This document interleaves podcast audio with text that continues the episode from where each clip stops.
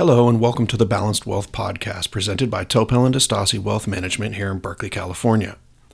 My name is Gavin DiStasi, and I'm a partner here at TDWM. This is the first episode of Balanced Wealth, and in this podcast, together with my business partner Jarrett Topel, we're going to explore a wide range of financial and occasionally non financial topics in the hopes of helping people navigate the often complicated world of financial advice and wealth management. As the name suggests, our goal with this podcast, as it is with our practice, is to help provide practical opinions and advice on financial subjects of varying complexity, which we hope will help our clients and our audience to live more balanced and fulfilled lives. In today's episode, we're going to be talking about volatility and risk, or perhaps more accurately, volatility versus risk. In the financial services world, we often hear the words volatility and risk used interchangeably and while we're certainly not the first to feel put off by this fact, it is one of those things that gets the hair to stand up on the back of our necks. Because not only are volatility and risk not the same thing, they might be more akin to opposites than equivalents. So, what is the difference between volatility and risk? To understand this, we must first look at the definitions, or at least the definitions as we see them. The definition of volatility, according to Webster's, is characterized by or subject to rapid or unexpected change.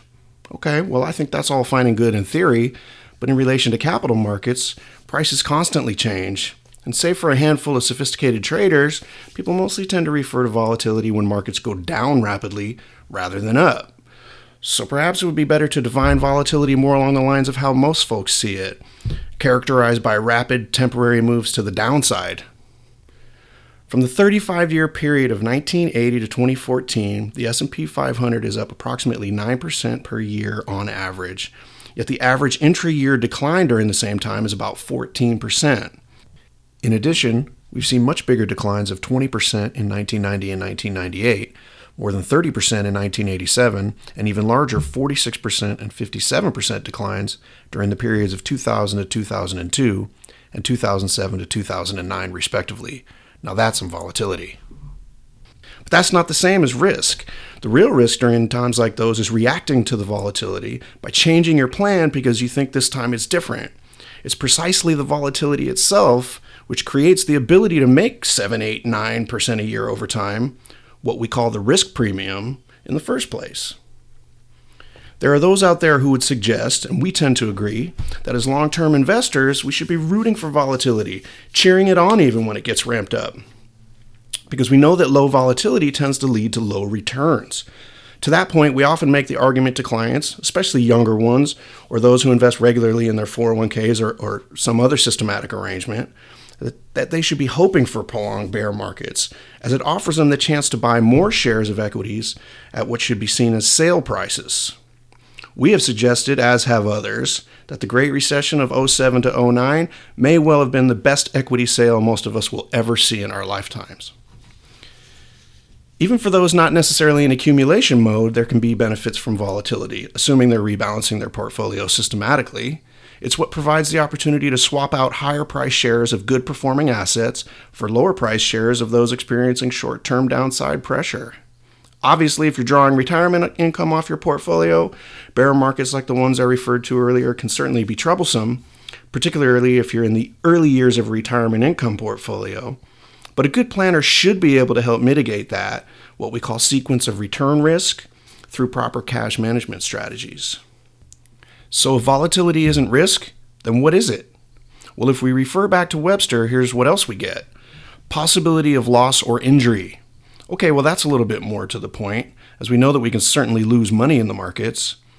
But if I look back at my time in this industry and think about all of the cases where I've seen people lose money in the markets over a long period of time, there are really only a few instances where I can recall this happening. First, investing in individual securities.